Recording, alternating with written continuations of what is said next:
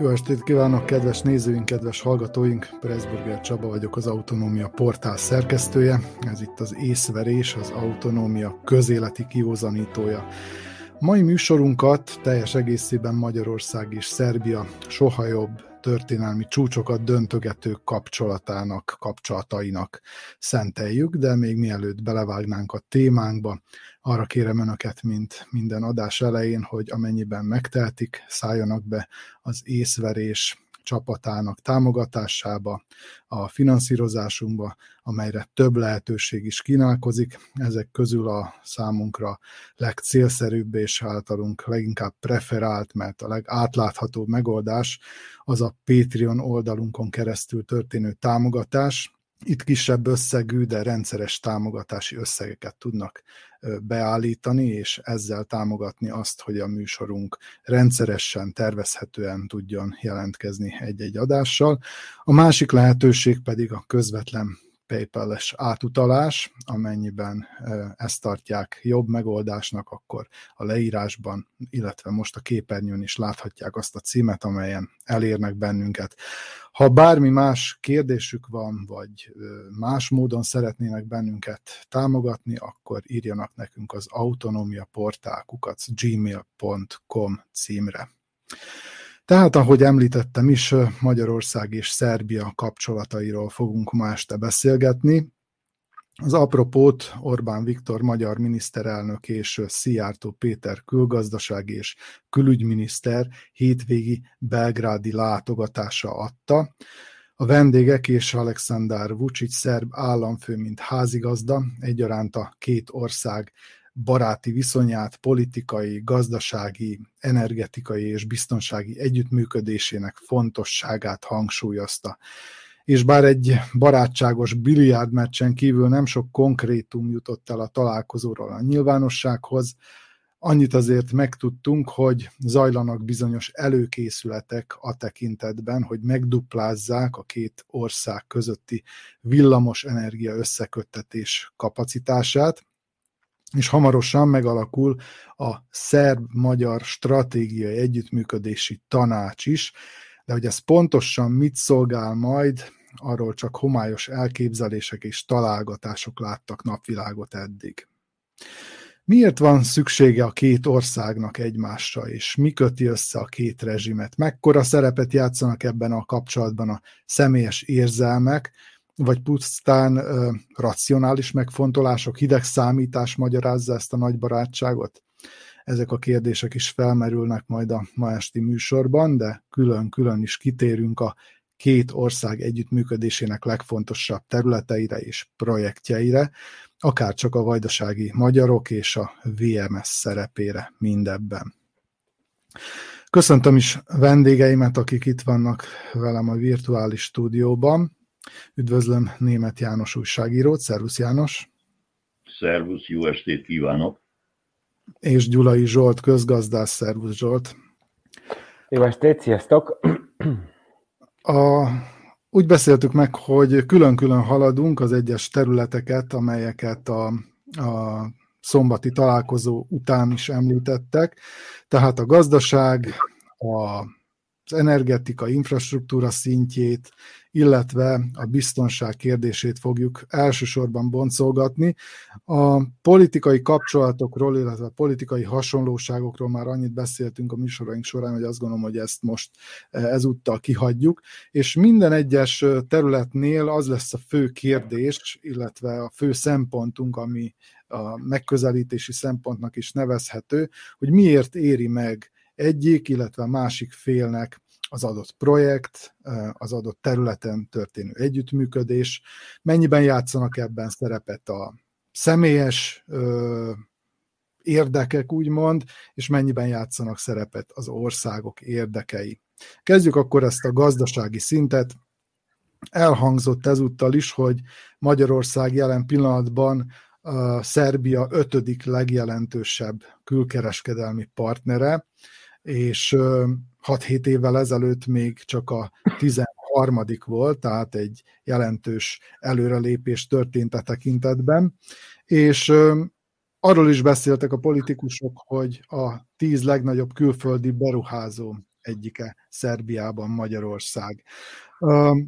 Elsősorban az érdekelne itt e, e, e, e kérdés kapcsán engem, hogy mi a reciprocitás hiányának oka szerintetek? Tehát ugye azt látjuk, hogy Magyarország jelentős befektetésekkel van jelen Szerbiában, illetve hogy a, a kereskedelmi kapcsolatok is hát Magyarország felé billentik a mérleg nyelvét.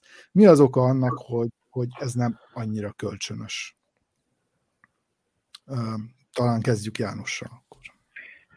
Nekem az a véleményem ezzel kapcsolatosan, hogy azért nem lehet kölcsönös, mert Szerbia Euró, Európai Unión kívüli országként egy lepusztult gazdaságával, vagy iparával, ha úgy tetszik, nehezen tudna megállni az Európai Unió bármelyik országának piacán.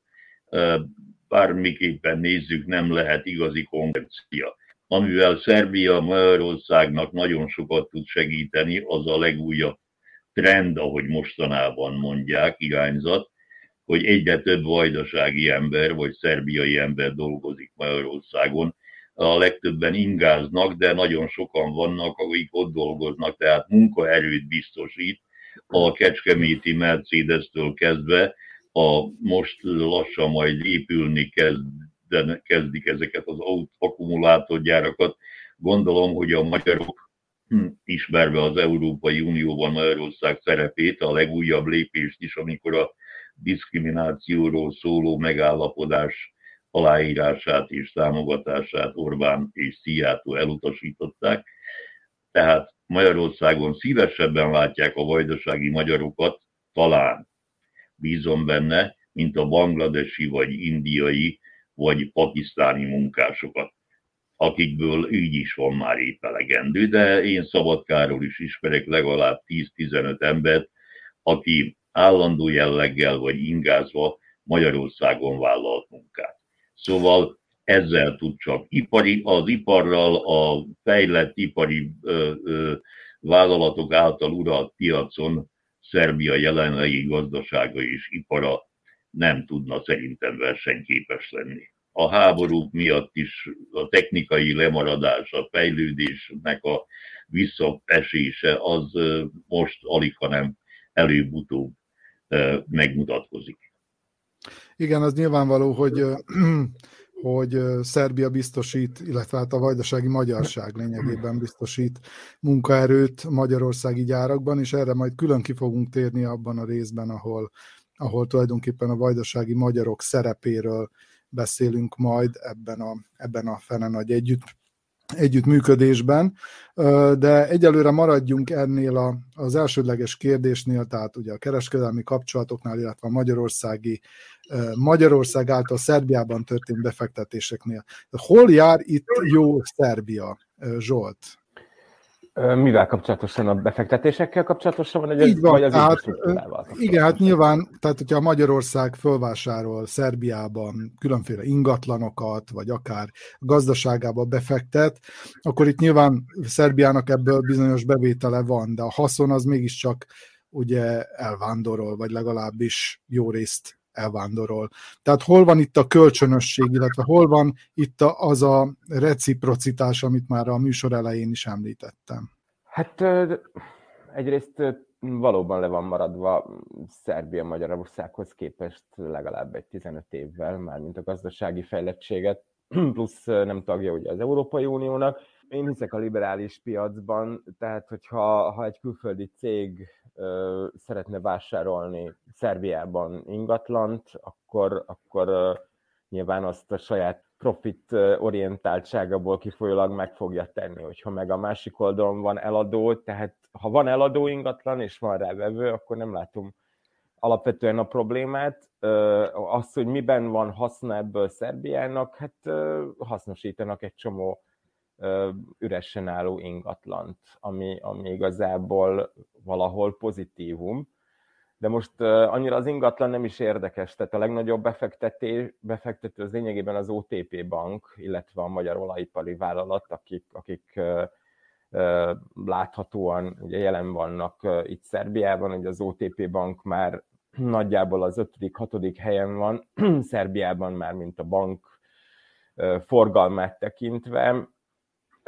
Igazából volt rá majdnem esély, hogy egy szerbiai bank Magyarországon jelenjen meg, tehát az AIK bank majdnem megvásárolta Magyarország is Berbanknak a, a leányvállalatát. Nyilván, hogy az egész háborús CCO-nak köszönhetően ez nem, nem jött össze, de hát vannak szerbiai beruházások is, és igazából, hogyha visszaemlékszem a 90-es évekre, akkor elég sok szerbiai cég jelent meg Magyarországon, nyilván abból kifolyólag, hogy szankcionálták ugye akkor kis Jugoszláviát, vagyis az akkori Szerbiát, embargo alatt volt, és nagyon sok befektetés volt Magyarországon, tehát ha valaki járt a 90-es években Szegeden, nagyon sok szerb cég volt jelen. Szerintem ez egy két szomszédos országnál teljesen normális kellene, hogy legyen.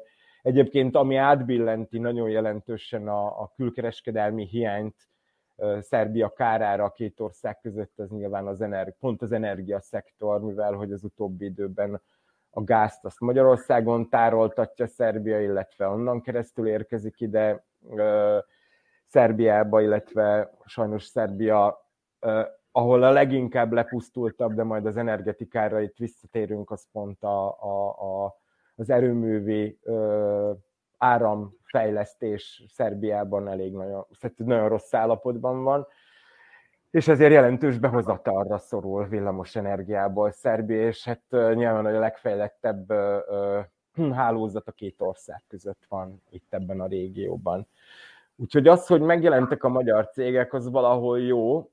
Én azt abban nem látom a, a, az egésznek az eredményét, hogy, és itt majd erre szeretnék kitérni például a, a prosperitált és történetnél is, hogy nagyon sok magyar állami támogatásból létrejött vállalkozásban nincsenek magyar alkalmazottak.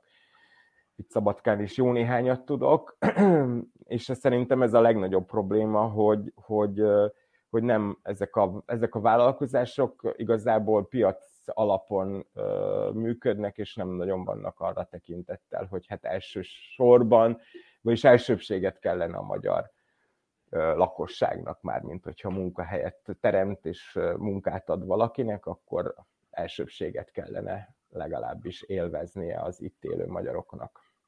Már amennyiben ez a prioritása ennek, a, ennek Szerintem az ez kellett volna, hogy legyen. Na most épp a, a prosperitátival is akartam folytatni, és hát gyakorlatilag Megválaszolta részben azt a kérdést, hogy miért éri meg Szerbiának az, hogy gyakorlatilag csont nélkül befogadta a prosperitátis támogatásokat, és hasonló gazdaságfejlesztési, vagy akár kulturális beruházások, szimbolikus épületek megvásárlása, vagy ne, ne adj Isten, földvásárlás más országokban, más környező országokban jelentős ellenállásba ütközött.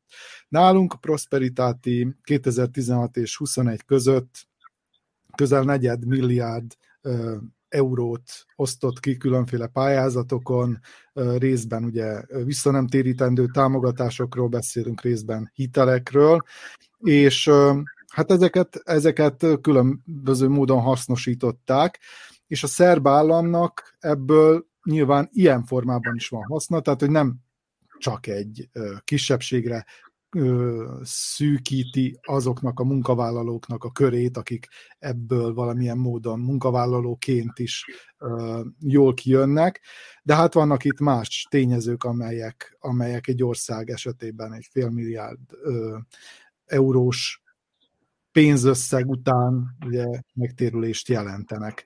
János, hogy látod itt a Prosperitátinak a szerepét a szerb állam szempontjából, tehát hogy mi az, ami miatt Szerbiában ilyen könnyen elfogadták ezt a, a hatalmi struktúra részéről?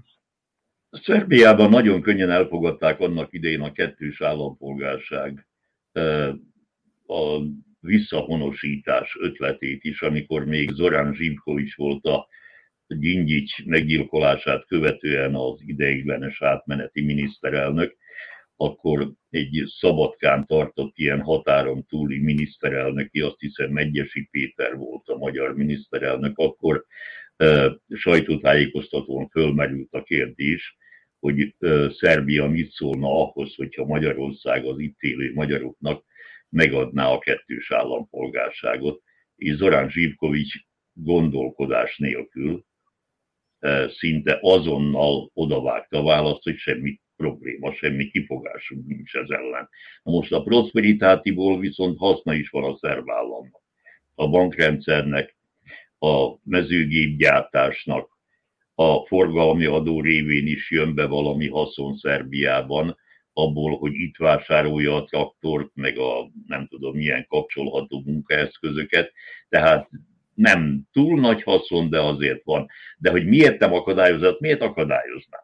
Hát a szerbek is átmennek, én most ma egy hete, tíz napja voltam Szegeden egy konferencián fordítani, és útközben találtam egy Jugoszlávia nevű éttermet. És megköszöntem jó hangosan, hogy jó napot, és visszaköszöntek még hangosabban, hogy dobárdán kiderült, hogy az illető, aki ott a tulajdonos, az nem igazán beszéli a magyar nyelvet, de ott vette azt a telket, azt az éttermet. Igaz, hogy most éppen nem működik, mert a felügyelőség bezárta különböző apróbb, nagyobb szabálytalanságok miatt, de van ilyen, és van más vállalkozás is. Hát amikor Tompánál átmegy az ember a határon, három-négy órás idegölő várakozás után, akkor mindjárt találkozik az egykori tanyacsárdával, vagy határcsárda, határcsárda volt a neve, aminek most nem tudom milyen szerdele van, úgyhogy az, az a tulajdonos se. Aztán Kiskun halas kiáratánál, amikor Kecskemét felé megyünk, ott is van e, szerbiai érdekeltségű, szerb nevű, Cyril betűvel is kiírt olyan létesítmény, amelyet a magyarok is szívesen látogatnak. Tehát eh, van itt egy kölcsönös érdek is, van még egy, ami azt hiszem globális értelemben fontosabb, az, hogy Magyarország az Európai Unió tagjaként, eh, hogy úgy mondjam, tolja Szerbia szekerét az Unió felé. Nem véletlen az, hogy, hogy Várhelyi Olivért, ha jól tudom a nevét neki, a bővítési biztost, igencsak bírálják, azért, mert nem az Európai Unió közös álláspontját képviseli, hanem a magyar kormány politikáját próbálja a jelentéseiben, beszámolóiban érvényesíteni Szerbiával kapcsolatban, mással kapcsolatban is. És hát Magyarországnak nem igazán volt sikeres projektuma ez a, a Visegrádi négyek, úgy látszik, hogy ottan haldoklik az együttműködés, lengyelek, csehek, szlovákok, stb. Szlovénia, mint megfigyelő egyszer-kétszer megjelent, de aztán mintha ott is a kormányváltást követően visszalépés történt volna Ljubljanában. Így aztán marad ez a balkáni vonal, és ez, ez nagyon érdekes lehet, mert 2018-ban ugye e, megindult a forgalom a Belgrád-Budapest e, gyorsvasúton, ezt mondta 2016-ban Újvidéken a mostani államfő, akkor még miniszterelnökként. Na most 2018 óta ugye elmúlt, azt hiszem, ha jól számolom, akkor 5 év, és abból a vasútból még csak a, a vasúti pálya épül, és az is olyan elég nyögvenyelősen itt nem messze a lakóhelyemtől. És aztán van még egy dolog, hát Magyarországnak az is érdeke, hogy azon a vasúton, amelyen amely majd kiépül egyszer, azon majd árut szállíthasson le a bári kikötőig mondjuk, vagy ne adj Isten közutakon egészen Presevóig, Makedóniáig tudja közlekedni. Tehát vannak itt kölcsönös gazdasági érdekek, a politikai érdekekről pedig annyit, hogy amikor Nisben közös együttes kormányülést tartott a magyar és a szerb kormány, akkori két miniszterelnöke 2016-ban Alexander Vucic és Orbán Viktor ott találkozott, és amikor a közös sajtótájékoztatót tartották, akkor az egyik belgrádi újságíró azt mondta, hogy hát kedves kollégáim, hát ezek között csak 30 centi különbség van. Uh-huh. Testmagasságban gondolta. Egyébként hasonló módon gondolkodnak szinte azonos hatalomtechnikai módszereket alkalmaznak, és így tovább. Nézzük meg a sajtóhelyzetét, egész, egész területeket. Nézzük meg ezeket a nagy, nagy jelszavakat, amik mennek állandóan a választások alkalmával. Szóval nem véletlen, hogy ilyen jól megértik egymást, és még biliárdozni is próbálnak együtt. Egyébként most pillanatban még a parlament elnöke is Budapesten van, és ott van Gorán Vészik is, aki éppen az autóutak és a vasút felújítások kapcsán tárgyalt Lázár Jánossal, a magyar kollégájával, arról, hogy Szabadka baja, és a Szabadka Szeged talán októberben már megindul a forgalom is, és ugye hát marad a nagy projektum, a kínaiak által építendő Belgrád-Budapest vasútvonal. No, hát akkor térjünk is rá erre a nagy projektre. Ugye, hát egy rövid szakasza, mondhatni rövid, hiszen a teljes szakasz az, az több mint 300 kilométeres lesz. A Belgrád és Újvidék közötti szakasz már elkészült és működik. Most volt épp az, évfor, az egyéves évfordulója nagyjából egy héttel ezelőtt, amikor meg is ünnepelték azt, hogy már három millió utas utazott ezen a vonalon, a sólyom szárnyain, ugye így hívják a, úgy hívják a, a vonatot. És hát azt ígérik, hogy 2025-re elkészül a teljes szakasz, tehát Budapesttől Belgrádig, folynak is a munkálatok.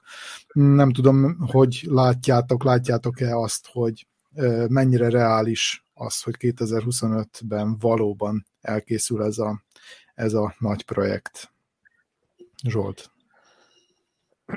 Hát igazából szerintem igen, mert tényleg hatalmas tempóval kezdtek hozzá. Én a másik szakaszt láttam folyamatában, tehát az újvidék belgrádi szakaszt, és tényleg tehát az utolsó egy évben elképesztő erőket mozgósítottak, hogy, hogy az megépüljön. Ráadásul az a szakasz az nem teljes mértékben volt kínai hitelből, illetve kínai beruházásként abban volt, volt más, tehát az államnak is meg volt valahol a része, de nagyon gyorsan befejeződött, és nagyon gyorsan sikerült az utolsó egy évben seggére verni ennek a dolognak ezt itt is így látom, ezt a szakaszt is főleg újvidéknél, illetve bizonyos szakaszoknál már tényleg a, a, a, a földmunkák végéhez értek, ami ugye leg, lényegében az egyik legjelentősebb meló megmozgatni ezt az iszonyat mennyiségű földet, mert ugye az új pályát sokkal mélyebb, tehát sokkal professzionálisabb alapokra építik rá a másik oldalt nem látom igazából tisztán, ugyanúgy, ahogy a Szeged-Szabadka vasút is a, a, a magyar fél miatt késik, hogy végre a, a, a személyforgalom is elinduljon, tehát azt is nagyon gyorsan be tudtuk fejezni, meglepő módon. Ott a magyar fél volt az, aki elcsúszott az építkezésekkel, és jelen pillanatban csak a teherforgalom használja, amit hozzáteszem legfőképpen ezért volt fontos felújítani a teherforgalom miatt, és nem a személyforgalom miatt, mint ahogy azt a politikusok próbálják elhitetni velünk. Főleg aki Palics és Bácsszőlős környékén él, az hallja, hogy éjszaka hány, hány, hány vasúti szerelvény vonul végig de ez részletkérdés. A Magyarországon van lemaradva az építkezés, és nem tudom, hogy, hogy ők fel tudják ezt, vagy be tudják ezt hozni, ezt a lemaradást. Nyilván igen, mert hogy stratégiai fontosságú mind a két ország számára. Tehát alapvetően, hogyha magát a, a beruházás fontosságát nézem, akkor mind a két ország szempontjából az, Szerbia szempontjából talán még, még inkább, mivel hogy itt annyira rossz állapotban volt a vasút, hogy tényleg szégyen volt felülni rá, és, és három és fél órát utazni Szabadka és Belgrád között mindösszesen 170 km távon. Én bízom benne, hogy ez akár a turizmust is fel tudja pörgetni, mert jelen pillanatban Magyarország és Szerbia között összesen talán egy vagy két autóbuszjárat van, tehát gyakorlatilag tömegközlekedési kapcsolat a két ország között nincs, az Európai Unió felé talán van két nemzetközi vonat, ami Zágráb Ljubljana irányába megy Belgrádból, és nagyjából ennyi, ami minket összeköt tömegközlekedési pályákon, akár közúton, akár vasúton, és ez, ez, ez nagyon gáz, mivel hogy, hogy az Európai Unióban főleg a vasúti közlekedés, személyforgalom az felfutóban van, tehát nagyon sokan zöld megfontolásból és, és, és sok minden más egyéb megfontolásból használják a vonatot tömegével. Úgyhogy mindenképpen egy fontos dolog.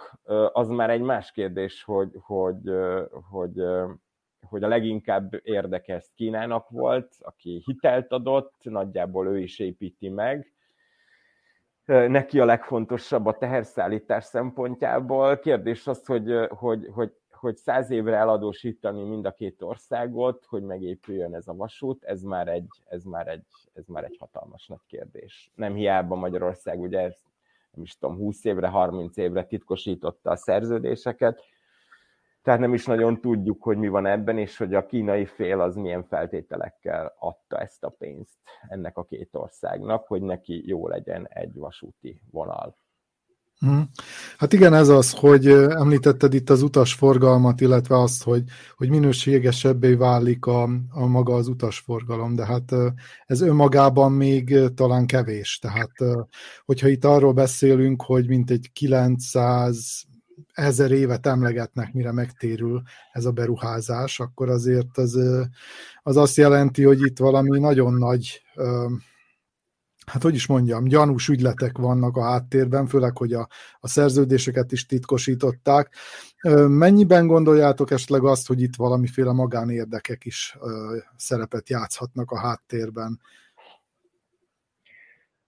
Amennyiben, amennyiben szólhatok, hát figyeljük, ugye, hogy mi történik az nagy állami beruházások körül, hogy mikor hány százalékot kap, nem tudom melyik kivitelezőnek a nem tudom kicsodája, és ez vonatkozik Magyarországra is, épp úgy a Mészáros és Mészáros, meg a többire, szóval megjelenik időnként a sajtóban azok neve is, akik ezekből részesülnek, akár jogosultan, akár jogosulatlanul, de egyértelmű, hogy itt a magánérdek is nagyon komoly szerepet játszik.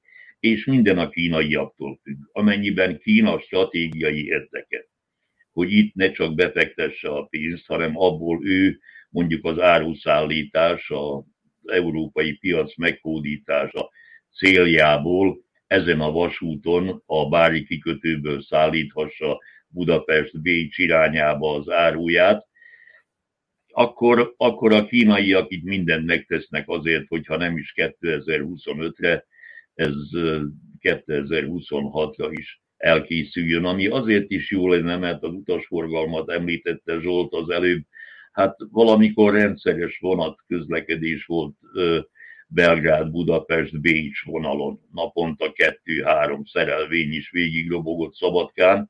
Most abszolút nincs, nem csak azért, mert épül a vasút és a, a pályatestet most éppen alakítgatják, formálgatják, hogy dupla símpár lehessen rajta, e, hanem azért, mert már évekkel előbb megszűnt a rendszeres vasúti forgalom, egy ideig még kelebiai átszállással lehetett Budapestre utazni, és amikor Szeged-Budapest az Intercity-vel kettő órányi utazást jelent, akkor itt az autóbusszal, mivel az már határfüggő, ott viszont az ember kiszámíthatatlan helyzetbe kerül, amikor Budapestre akar érni, akár kocsival, akár autóbusszal, de a Szokó vagy Sólyom nevű vonatról hadd mondjak el egy érdekes dolgot, lehet, hogy nem mindenki hallotta.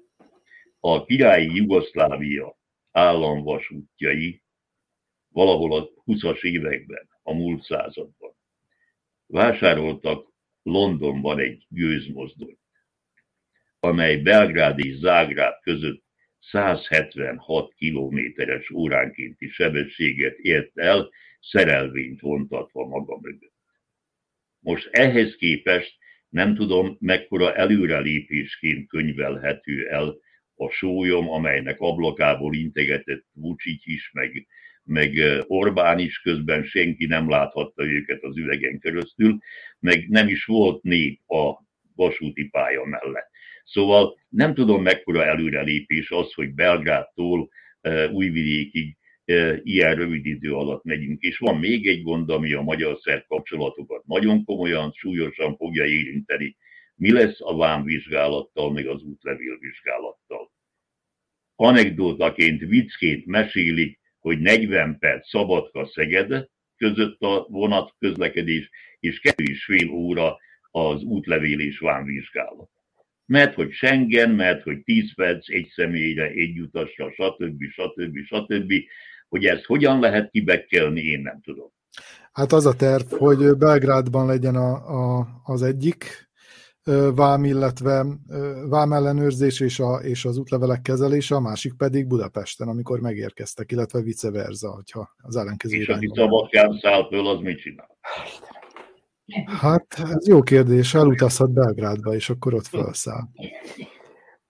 De hát ezt, ezt már a 2000-es években egy csomó ország szuperul megoldotta, tehát hogyha valaki utazott Budapest Zágráb között vonattal, akkor az azt tapasztalta, hogy Nagykanizsán felszállnak a magyar határőrök, meg vámosok, és Letenyénél a határátkelőn meg leszállnak, ott meg felszáll a horvát, és Kaproncán, Koprovicnánál meg leszállnak. Tehát, hogy útközben történik a, az útlevel, útlevélkezelés, és szerintem ez egy tökéletesen jól megoldható. Például halasson felszáll a magyar, hogyha most a nemzetközi vonatot nézem, és Kelebien meg leszel, Kelebien meg felszállnak a szerbek, a szabadkáig meg jól átnézik. Tehát, hogy ö, régi jó bevált dolgok, tehát tapa, az a baj, hogy a mások tapasztalatát abszolút nem vesszük figyelembe. Uh-huh. Tehát, ö, igen, hát nyilván, nyilván ez, ez egy olyan kérdés, ami majd 2025 után lesz nagyon aktuális. Beszéljünk most még egy picit a, a gáz gázügyletekről, ugyan most ez egy új hír, hogy nemrég megállapodás született a magyar-szerb gázkereskedelmi vegyes vállalat létrehozásáról, illetve hát azt is tudjuk, hogy már az idén télen Szerbia nagyjából 500 millió, bocsánat, jól mondom, igen, 500 millió köbméter gáztárolt magyarországi gáztárolóban, és hát ugyanakkor pedig Szerbián keresztül is érkezik Magyarországra gáz, és most a bulgáriai interkonnektortól is sokat várnak, illetve ez talán megoldja azt is, hogy még inkább függetlenedni tudjon a két ország Oroszországtól, illetve az orosz gáztól. Mennyire látjátok ti ezt a gáz területén ezt a stratégiai együttműködést hosszú távúnak, illetve valami olyannak, ami, aminek még csak a kezdetén vagyunk, és, és van kifutási lehetősége.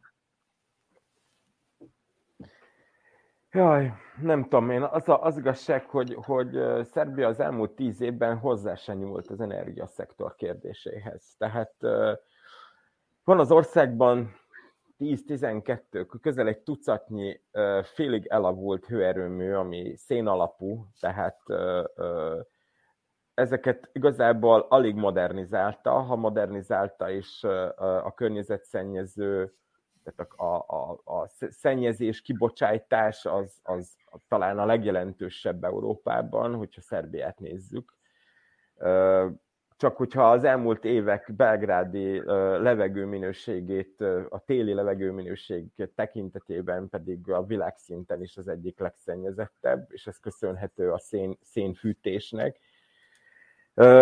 Nem modernizáltuk az energiaszektornak az átviteli rendszerét, nem történtek zöld beruházások. Nyilván a zöld beruházások azért nem történtek meg, mert az ország nem liberalizálta a, a, az energiaszektorát, tehát én, mint alternatív energiagyártó, nagyon nehézkesen tudom eladni az államnak, és egyáltalán nem éri meg az államnak eladni ezeket a, a megtermelt kilowattokat, vagy megawattokat. Tehát az ország igazából ilyen adhok módon próbál kapkodni, nem építette meg a, a gáz tároló egységeit, tehát ugye Bánátban van egy, van egy kezdetleges minimális kapacitású gáztároló, tehát hogy ha, ha ha én fel akarok készülni a, a, a 21. század nagy kihívásaira, akkor ezek tűnnének számomra a legjelentősebb és legfontosabb beruházásoknak. És akkor most, most, akkor most Magyarországgal van egy, van egy együttműködés gázügyileg, igen, végül is megint csak azt mondom, hogy két szomszédos országról beszélünk, nyilván egymásra vannak utalva, akár elektromos áramvezeték, akár a gázvezetékeket nézem, de hogy, hogy könyörgöm, mit csináltak eddig? Tehát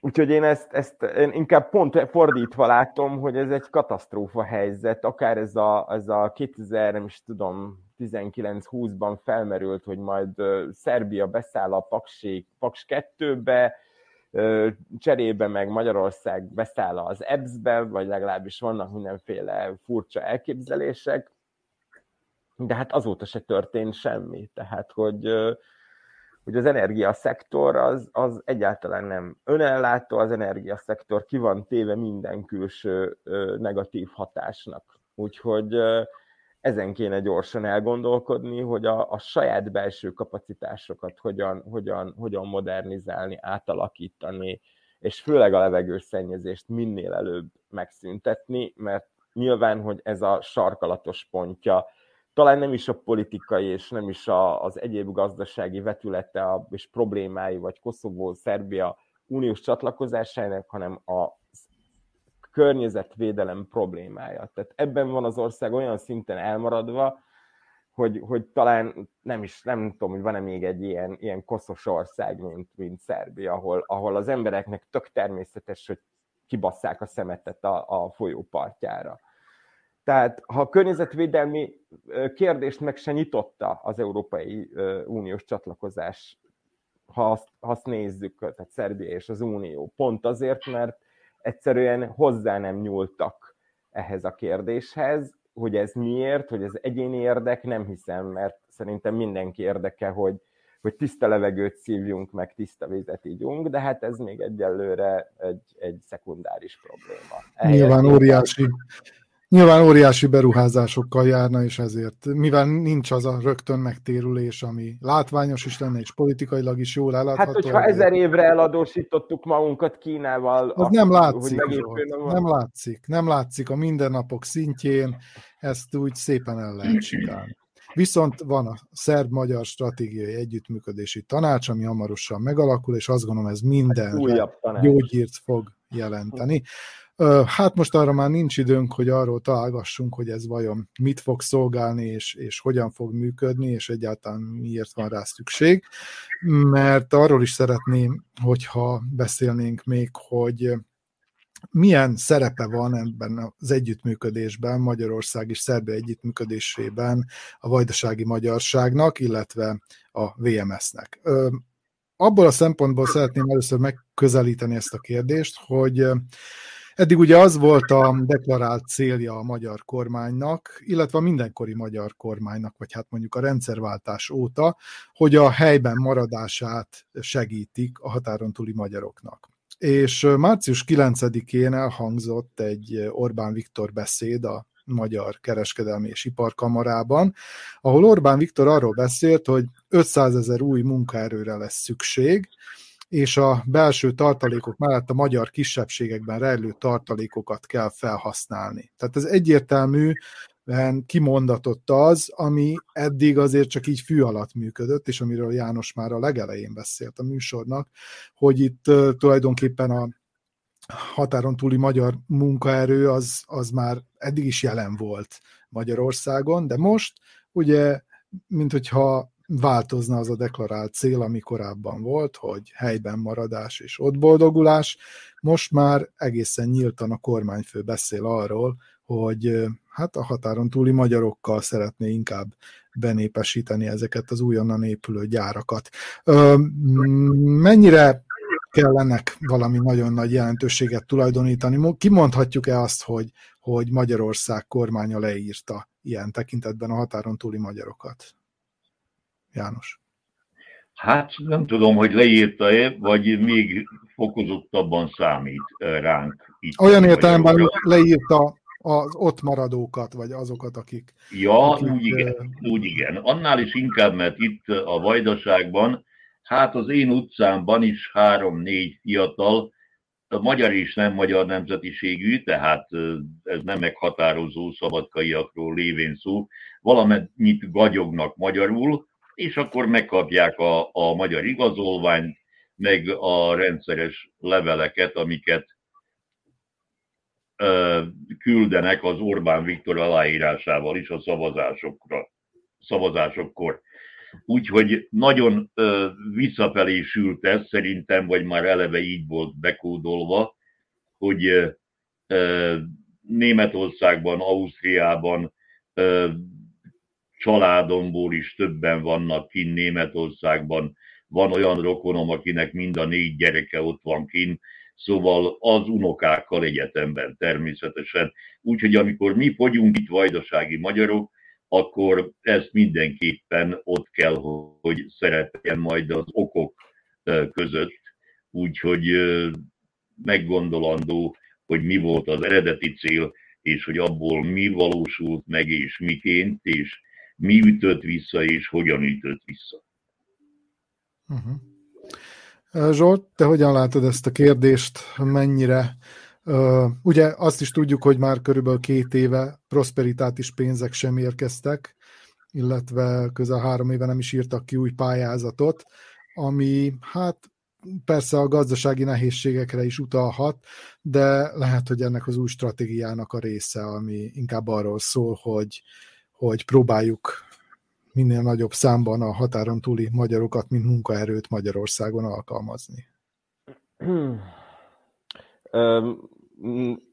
Lehet, hogy számít a határon túli magyarokra, viszont nem, nem biztos, hogy, hogy, hogy mondjuk a vajdasági magyar fiatal vagy vállalkozó kedvű munkaerő Magyarországon fog megállni. Tehát ugyanúgy munkaerő hiányban szenved Ausztria is, Németország is, és hát ott még mindig jobbak a megélhetési feltételek, jobb, erősebb az egészségügy, az oktatás.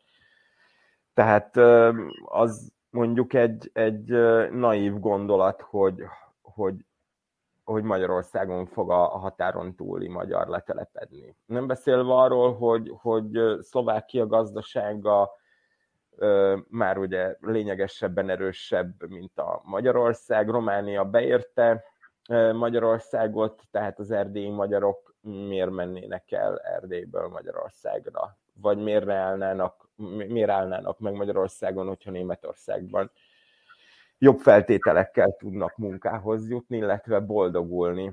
Ami a prosperitátét illeti, szerintem merész következtetés bármit is levonni abból, hogy miért álltak le a támogatások az elmúlt két évben. Szerintem az egyik fő és fontos ok az, hogy a magyar gazdaság állapota, illetve az uniós pénzek ki nem fizetése, vagyis hát ugye Brüsszel visszatartja az uniós támogatásokat, ez azért jelentősen befolyásolja a magyar költségvetésnek a mozgásterét Nyilván a, a, a magyar állam, illetve a magyar gazdaság utóbbi években rosszul is pozícionálta magát a világpiacon, illetve, illetve a világpolitikában.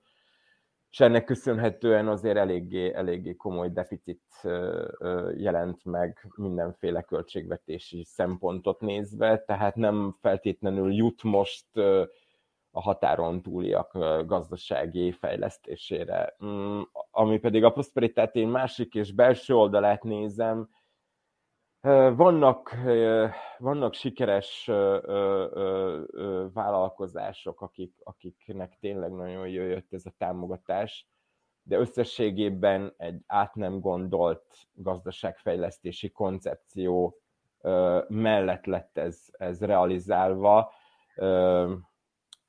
igazából talán egy tucatnyi már eddig is erős és jól szituált vállalkozó lett még jobban felemelve, és alájuk betuszkolva, itt gondolok az integrátori rendszerre, betuszkolva egy csomó kis vállalkozó, vagy akár, akár földtulajdonos mezőgazdasággal foglalkozó vállalkozó, tehát, hogy láthatóan ez nem volt a, a, a terepen jól átgondoltan előkészítve, hanem leültek valahol, összehívtak néhány embert, aki valamelyik részéhez vagy területhez valamennyire értett, de igazából ez a piacot nem tudta teljes mértékben, tehát nem volt piacképes. Ezt gondolok én itt a, a, a rosszul, rosszul, főleg olyan turisztikai projektekre is gondolok, ahol, ahol világvégi helyen alakítottak ki turisztikai szálláshelyet, ami, ami, ami szerintem megint csak egy át nem gondolt történet, vagy gondolok arra, hogy amit már említettem az elején is, hogy basszus, vannak olyan vállalkozók, akik nem alkalmaznak magyarokat, tehát szerintem eznek, ez kellett volna, hogy legyen az elsődleges szerepe. Ha már nagy vállalkozókat támogatok nagyon sok pénzzel, akkor az minimum elvárás, hogy, hogy előnybe részesítsék a, a magyar lakosságot, a magyar fiatalokat. Nem tudom, nem látom a, nem látom a rendszernek a, az jól átgondoltságát. Ha csak menjünk el Bácsszőlősre, vagy Hajdójárásra, ahol ugye tradicionálisan gyümölcstermesztő vidék, hogy a kisvállalkozók nem lettek ilyen biznisz szövetkezetekbe összevonva. Tehát ez kellett volna, hogy legyenek új, új biznisz szövetkezetek, akik vesznek akár egy közösen egy gyümölcsprést, vagy kiépítenek egy hűtőházat, nincs elegendő hűtőkapacitás, ami van, az rossz állapotban van, tehát hogy jó lett volna, mert tényleg nagyon-nagyon-nagyon komoly mennyiségű pénz érkezett ide Vajdaságba, de a, a jelentős része szerintem legalább 60-70 százaléka rosszul és nem átgondoltan lett felhasználva, illetve rossz, rossz, rossz irányba ment el ez az egész történet. Úgyhogy Igen, az és hát azt lehet... is tudjuk, ugye, hogy, hogy a beérkező pénzeknek nagyobb része, tehát több mint fele lényegében mm, néhány százalékánál végzett, tehát a pályázók néhány százalékánál végzett, és csak a másik fele végzett a, a sokaságnál, úgymond. Ö, beszéljünk egy picit még a VMS-ről, illetve a VMS szerepéről ebben a, ebben a történetben. Ugye azt láthattuk, hogy szombaton illetve nem láthattuk, hogy bárki is a VMS részéről ott lett volna Belgrádban, akár csak Dákó hordozóként, vagy, vagy nem tudom én, Kréta hordozóként, vagy mi, mi lehet egy szerepe valakinek a, egy biliárd meccs közepette. Máskor általában Pásztor István, a VMS elnöke ott van ezeken a közös találkozókon, vagy legalábbis hazafelé megállnak Szabadkán, most ez se történt, vagy legalábbis nem dokumentálták, nincsenek róla sehol se fotók. Hogyha tovább megyek ebben a krem, kremlinológiában, akkor esetleg beszélhetek március 15-éről, a Szabadkai Központi Ünnepségről, ahová hát a nem sokak által ismert Nagy Jánost, a magyar miniszterelnöki programirodát vezető államtitkárt küldték, és hát ha csak arra gondolok, hogy tavaly még Varga Judit igazságügyminiszter volt a díszvendég, akkor egy picit úgy tűnik, mintha ez is egyfajta hát alul teljesítés lenne, vagy, vagy visszaminősítés. Mi a véleményetek erről? Mennyire kell ennek nagy jelentőséget tulajdonítanunk mondjuk a két ország, illetve a két rezsim közötti kapcsolatban? Szükség van-e még a VMS-re? Én csak egy mondatot mondok. Szerintem a VMS gondolta túl jelentősnek magát ebben a, ebben a szerepben.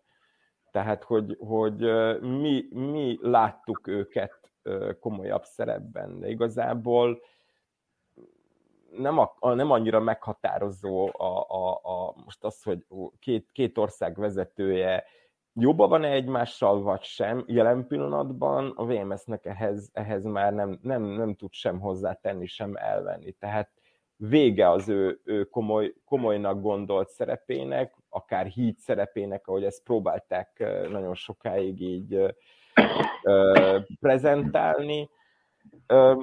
Tudni kell azt, hogy, hogy Alexander Vucicnak és Orbán Viktornak is van egy, van egy olyan érdekrendszere, ami, ami napról napra változik. Jelen pillanatban a VMS-nek itt nincs, nincs stratégiai szerep ebben az egészben.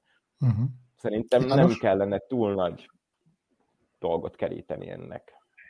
Igen, én se tulajdonítanék neki túl nagy jelentőségét, és egyet kell értenem Zsoltal, hogy a két, hát hogy mondjam most, az államelnök és a miniszterelnök államvezetési, államirányítási stratégiája annyira hasonló, hogy itt nincs is szükség semmiféle közvetítőre, semmiféle hídszerepre. Ők elég gyakran, folyamatosan tartják a kapcsolatot, gyakran találkoznak, megbeszélik angol nyelven természetesen a tudnivalókat, és amennyiben valamiféle partnerre szükség van, akkor látjuk Szijjártó úr banyalúkai vizitjét, amikor Milorad Dodikkal tárgyal Magyarország energetikai stratégiájába nem Bosznia-Hercegovinát, hanem a boszniai szerb entitást próbálják valamiképpen beépíteni. 100 millió euróról van szó, néhány, néhány ilyen információt kaptam a boszniai kollégáktól is, hogy nagyon komoly dolgok készülődnek. Annál is inkább, mert a boszniai szerb köztársaság a központi szarajói hatalom beleegyezése, egyetértése nélkül próbál vízi erőművet is építeni Szerbiában. Szerbia pedig Trebinyében repülőteret a Csillipitől, a Dubrovniki repülőtértől 30-40 kilométeres távolságra, teljességgel értelmetlen, de ez már egy másik kérdés. Én azt hiszem, hogy hogy itt a VMS szerepe eddig is csak ilyen kifizető helyként volt fontos, a közvetíteni nem kellett a két politikus, már mint Alexander Vucic és Orbán Viktor nagyon jól megértik egymást, szerintem Machiavelli műveit nagyon szépen áttanulmányozták, ismerik, és én a népen csodálkozom, de hát ennyire megöregedve én már jogosan csodálkozom a népen, mert úgy van ez, az, ez a lakosság itt Szerbiában, és alig, hanem Magyarországon is egyre inkább, hogy mint a juhok, hogy a farkastól félnek, és a pásztor okozza a vesztüket. És ha már a pásztornál tartunk, őt egyébként Alexander Vucic azért a Pinken való vendégszereplése közepette emlegette, mint a kapcsolatok egyik összekötő elemét, és hát most pedig szervezi a nagy mozgalmát, amely, amelyben talán a VMS-nek is lesz valamiféle szerepe. Ezt a kérdést hogyan látjátok? Száne bármiféle szerepet a VMS-nek Alexander Vucic az új mozgalmában? Zsolt. Az utazó cirkuszra gondolsz?